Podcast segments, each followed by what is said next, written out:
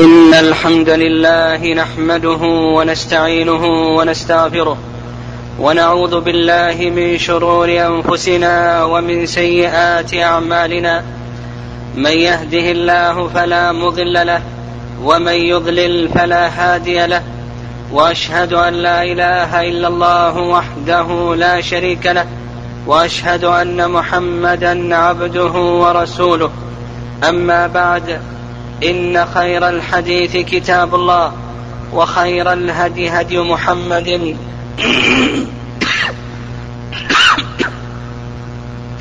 وخير الهدي هدي محمد صلى الله عليه وسلم وشر الأمور محدثاتها وكل محدثة بدعة وكل بدعة ضلالة. عباد الله أوصيكم ونفسي بتقوى الله عز وجل. لقد كانت غزوة الأحزاب في, في السنة الخامسة من الهجرة. وكان سببها أن نفرا من اليهود من بني النضير الذين أجلاهم رسول الله صلى الله عليه وسلم من المدينة إلى خيبر. منهم حيي بن أخطب. خرجوا إلى مكة واجتمعوا بأشراف قريش فدعوهم إلى حرب رسول الله صلى الله عليه وسلم وقالوا إنا سنكون معكم عليه حتى نستأصله. فقالت لهم قريش يا معشر يهود إنكم أهل الكتاب الأول والعلم بما أصبحنا نختلف نختلف فيه نحن ومحمد أفديننا خير أم دينه؟ قالوا بل دينكم خير من دينه وأنتم أولى بالحق منه. فهم الذين فهم الذين أنزل الله فيهم. ألم تر إلى الذين أوتوا نصيبا من الكتاب يؤمنون بالجبت والطاغوت ويقولون للذين كفروا هؤلاء أهدى من الذين آمنوا سبيلا. أولئك الذين لعنهم الله. ومن يلعن الله فلن تجد له نصيرا. فلما قال ذلك يهود لقريش سرهم ونشطوا لما دعوهم إليه من حرب رسول الله صلى الله عليه وسلم. فاجتمعوا لذلك واتعدوا له. ثم خرج أولئك النفر من يهود حتى جاءوا قطفان فدعوهم إلى حرب رسول الله صلى الله عليه وسلم. فوافقوا فخرجت قريش وقطفان ومن تابعهم إلى المدينة. فلما سمع بهم رسول الله صلى الله عليه وسلم وما أجمعوا له من الأمر ضرب الخندق على المدينة وفعمل فيه عليه الصلاة والسلام ترغيبا للمسلمين في الأجر وعمل معه المسلمون وأبطى رسول الله صلى الله عليه وسلم وصحابته رجال من المنافقين وجعلوا يورون بالضعيف من العمل ويتسللون إلى أهليهم بغير علم من رسول الله ولا إذن. وجعل الرجل وجعل الرجل من المسلمين. إذا نابته النائبة من الحاجة التي لا بد منها ذكر ذلك لرسول الله صلى الله عليه وسلم واستأذنه. فأنزل الله عز وجل إنما المؤمنون الذين آمنوا بالله ورسوله وإذا كانوا معه على أمر جامع لم يذهبوا حتى يستأذنوه.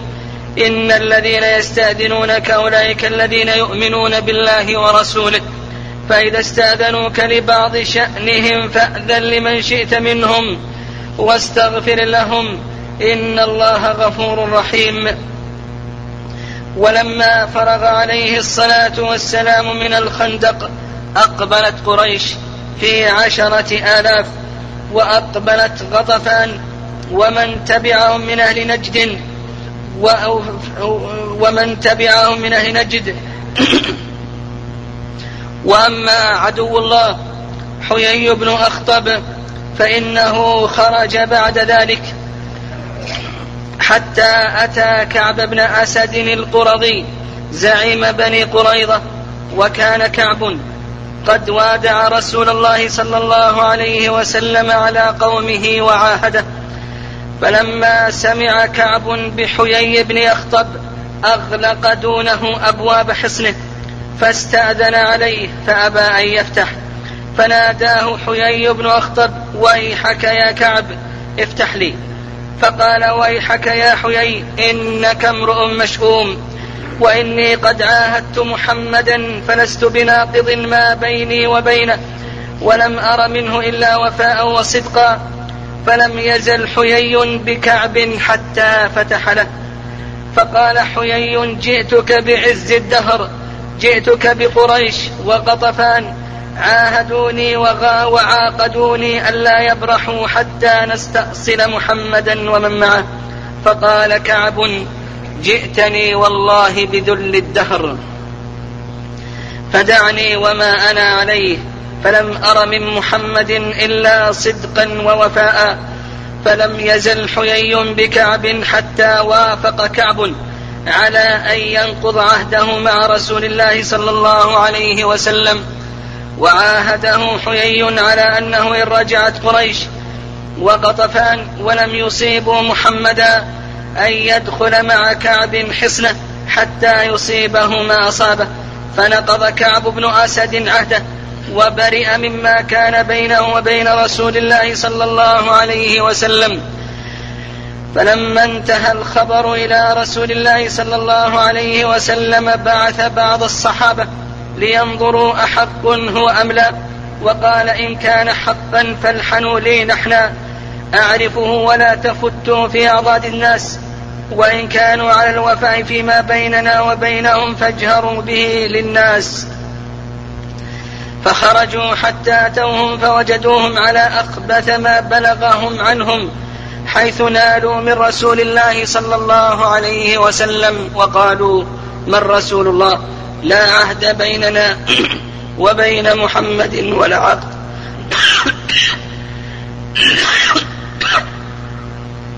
لا عهد بيننا وبين محمد ولا عقد. رجع الصحابة إلى رسول الله صلى الله عليه وسلم ولحنوا له لحنا عرف منه الخبر. فقال عليه الصلاة والسلام الله أكبر أبشروا يا معشر المسلمين.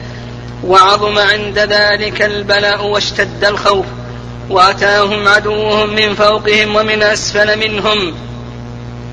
ونجم النفاق ونجم النفاق من بعض المنافقين حتى قال أحدهم كان محمد يعدنا أن نأكل كنوز كسرى وقيصر وأحدنا اليوم لا يأمن على نفسه أن يذهب إلى الغائط.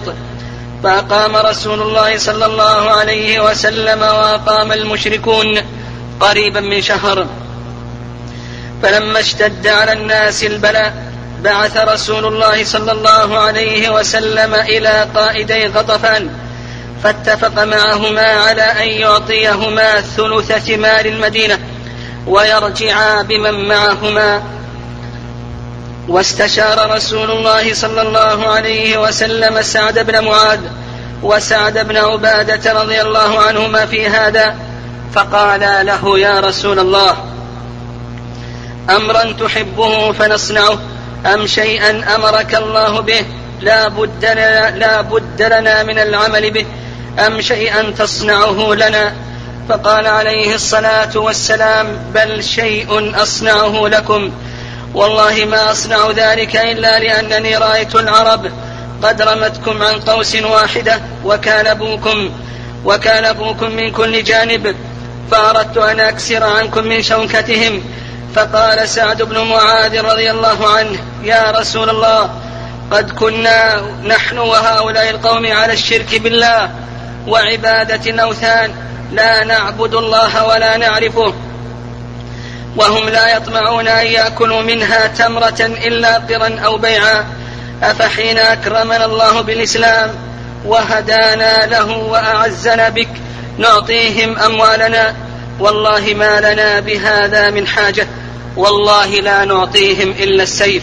حتى يحكم الله بيننا وبينهم. وأقام رسول الله صلى الله عليه وسلم وأصحابه. فيما وصف الله من الخوف والشدة لتظاهر عدوهم عليهم وإتيانهم من فوقهم ومن أسفل منهم. ثم إن نعيم بن مسعود الغطفاني أتى رسول الله صلى الله عليه وسلم فقال يا رسول الله إنني قد أسلمت وإن قومي لم يعلموا بإسلامي فمرني بما شئت. فقال عليه الصلاة والسلام إنما أنت فينا رجل واحد فخذل عنا إن استطعت فإن الحرب خدعة. ففعل نعيم بن مسعود وأفسد ما بين قريش وغطفان وقريضة حتى اختلفت كلمتهم وساءت ظنون بعضهم ببعض.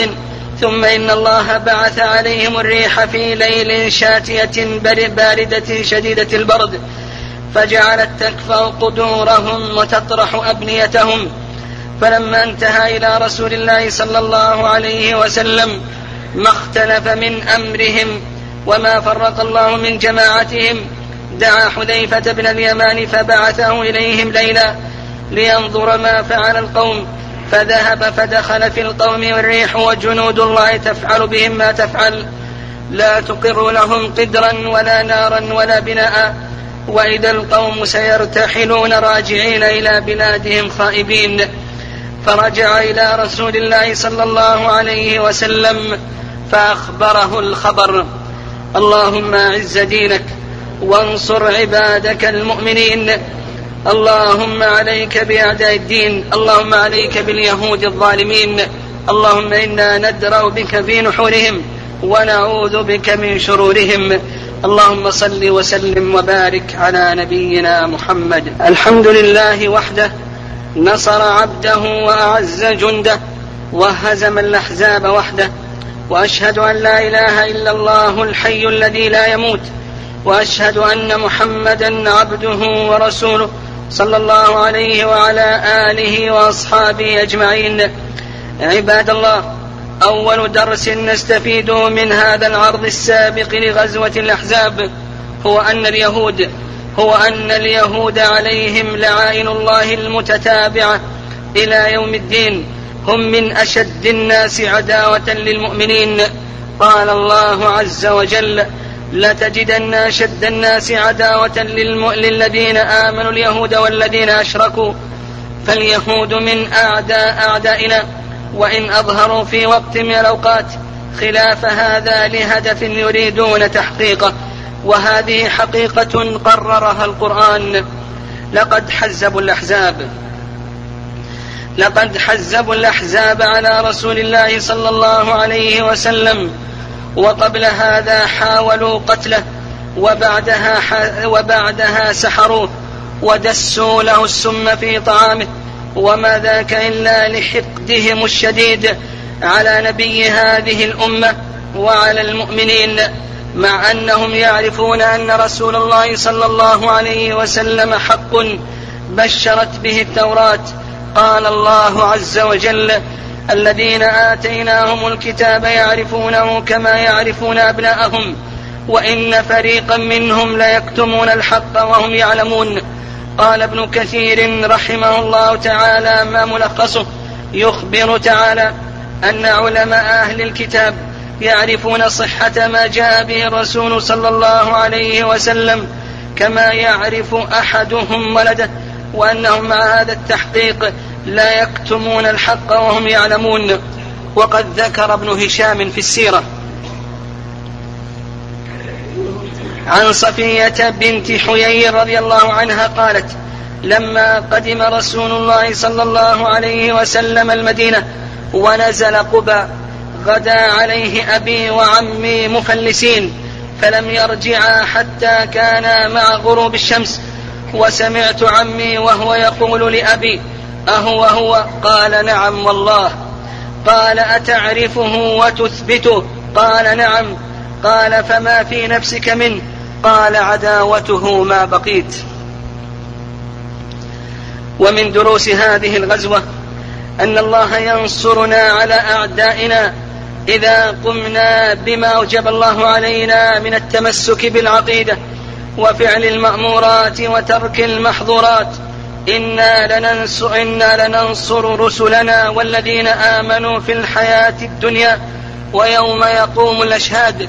وإذا أخذنا بأسباب النصر ومن أعظم ذلك التوجه إلى الله عز وجل بالدعاء والتضرع. ونحن في هذا اليوم نسمع ونشاهد ما يفعله اليهود بإخواننا في فلسطين. فعلينا عباد الله ألا ننساهم بكثرة الدعاء والتضرع. عل الله عز وجل أن يفرج كربتهم وأن ينصرهم على عدوهم. إن الله ينصر عباده المؤمنين بأمور لا تخطر على البال. فلقد أنجى الله تعالى نبيه هودا والمؤمنين معه وأهلك المكذبين من قومه بريح صرصر عاتية سخرها عليهم سبع ليال وثمانية أيام حسوما. وأنجى نبيه صالحا ومن معه وأهلك المكذبين من قومه بالصيحة فأصبحوا في ديارهم جاثمين. وأنجى نبيه نوحا ومن معه من المؤمنين وأهلك المكذبين بالطوفان وأنجى نبيه موسى عليه الصلاة والسلام وأغرق فرعون ومن معه ونصر نبيه محمدا في هذه الغزوة ومن دروس هذه الغزوة أن المؤمن الحق هو الذي يثق بوعد الله عز وجل ثقة يقينية. لقد أخبر الله تعالى عن حال الصحابة رضي الله عنهم بقوله ولما رأى المؤمنون الأحزاب قالوا هذا ما وعدنا الله ورسوله وصدق الله ورسوله وما زادهم إلا إيمانا وتسليما فالمسلم عليه أن يعمل الأسباب من الدعاء والتضرع وليثق بوعد الله عز وجل وأن الله سبحانه وتعالى لا يرد من دعاه ولا يخيب من رجاه. عباد الله إن ملل الكفر على أشكالها وأنواعها وهي على باطل لتتداعى للتناصر وإنه يجب علينا ونحن نشاهد ونحن نشاهد اليوم ما يفعله اليهود بإخواننا المسلمين في غزة من القتل والتدمير علينا أن نهب لنصرتهم فهذا أقل واجب علينا. علينا أن ننصرهم بالدعاء والتضرع في كل حال وفي كل زمان وعلينا أن نهب لمساعدتهم بالمال. ولا يجوز للمسلم أن يعيش في دائرة نفسه وأن, وأن لا يكترث بإخوانه وأن, وأن تكون همه ذاته بل عليه أن يبادر بما يستطيع. عباد الله قدم النبي صلى الله عليه وسلم المدينة فوجد اليهود تصوم اليوم العاشر من شهر الله المحرم فسأل عن ذلك فقالوا هذا يوم عظيم نجى الله عز وجل فيه موسى وقومه فنحن نصومه نحن نصوم شكرا لله عز وجل فقال عليه الصلاة والسلام نحن أحق بموسى منكم فصامه وأمر بصيامه. وفي صحيح مسلم لئن بقيت إلى قابل لأصومن التاسع فحري بالمسلم أن يغتنم هذا الأجر وأن يقتدي بالنبي صلى الله عليه وسلم وأن يصوم التاسع والعاشر. وفي حديث أبي قتادة في صحيح مسلم أن النبي صلى الله عليه وسلم قال لما سئل عن صيام يوم عاشوراء قال يكفر السنة التي قبله. اللهم أعز الإسلام والمسلمين وأذل الشرك والمشركين. اللهم أنج المؤمنين المستضعفين في فلسطين. اللهم أنج المؤمنين المستضعفين في فلسطين. اللهم أنج المؤمنين المستضعفين في فلسطين. اللهم ارحم ضعفهم واكشف ضر ضرهم. واكشف ضرهم يا ذا الجلال والإكرام يا أرحم الراحمين. اللهم داو جريحهم واجبر كسيرهم واقبل شهيدهم واغفر لميتهم. اللهم عليك بعدوك وعدوهم. اللهم عليك باليهود الظالمين. اللهم إنا ندرأ بك في نحورهم ونعوذ بك من شرورهم. اللهم مزقهم كل ممزق. اللهم اجعل الدائرة عليهم يا ذا الجلال والإكرام. اللهم إنا نسألك الهدى والتقى والعفاف والغنى. اللهم صل وسلم وبارك على نبينا محمد. اللهم آمنا في أوطاننا. اللهم آمنا في أوطاننا. وأصلح أئمتنا وولاة أمورنا. اللهم اجعلهم محكمين لكتابك وسنة رسولك محمد صلى الله عليه وسلم. اللهم فرج كرب المكروبين ونفس عسرة المعسرين واقض الدين عن المدينين. اللهم اغفر لموتى المسلمين. اللهم اغفر لهم وارحمهم وعافهم واعف عنهم. ووسع مدخلهم واغسلهم بالماء والثلج والبرد ونقهم من الذنوب والخطايا كما ينقى الثوب الأبيض من الدنس.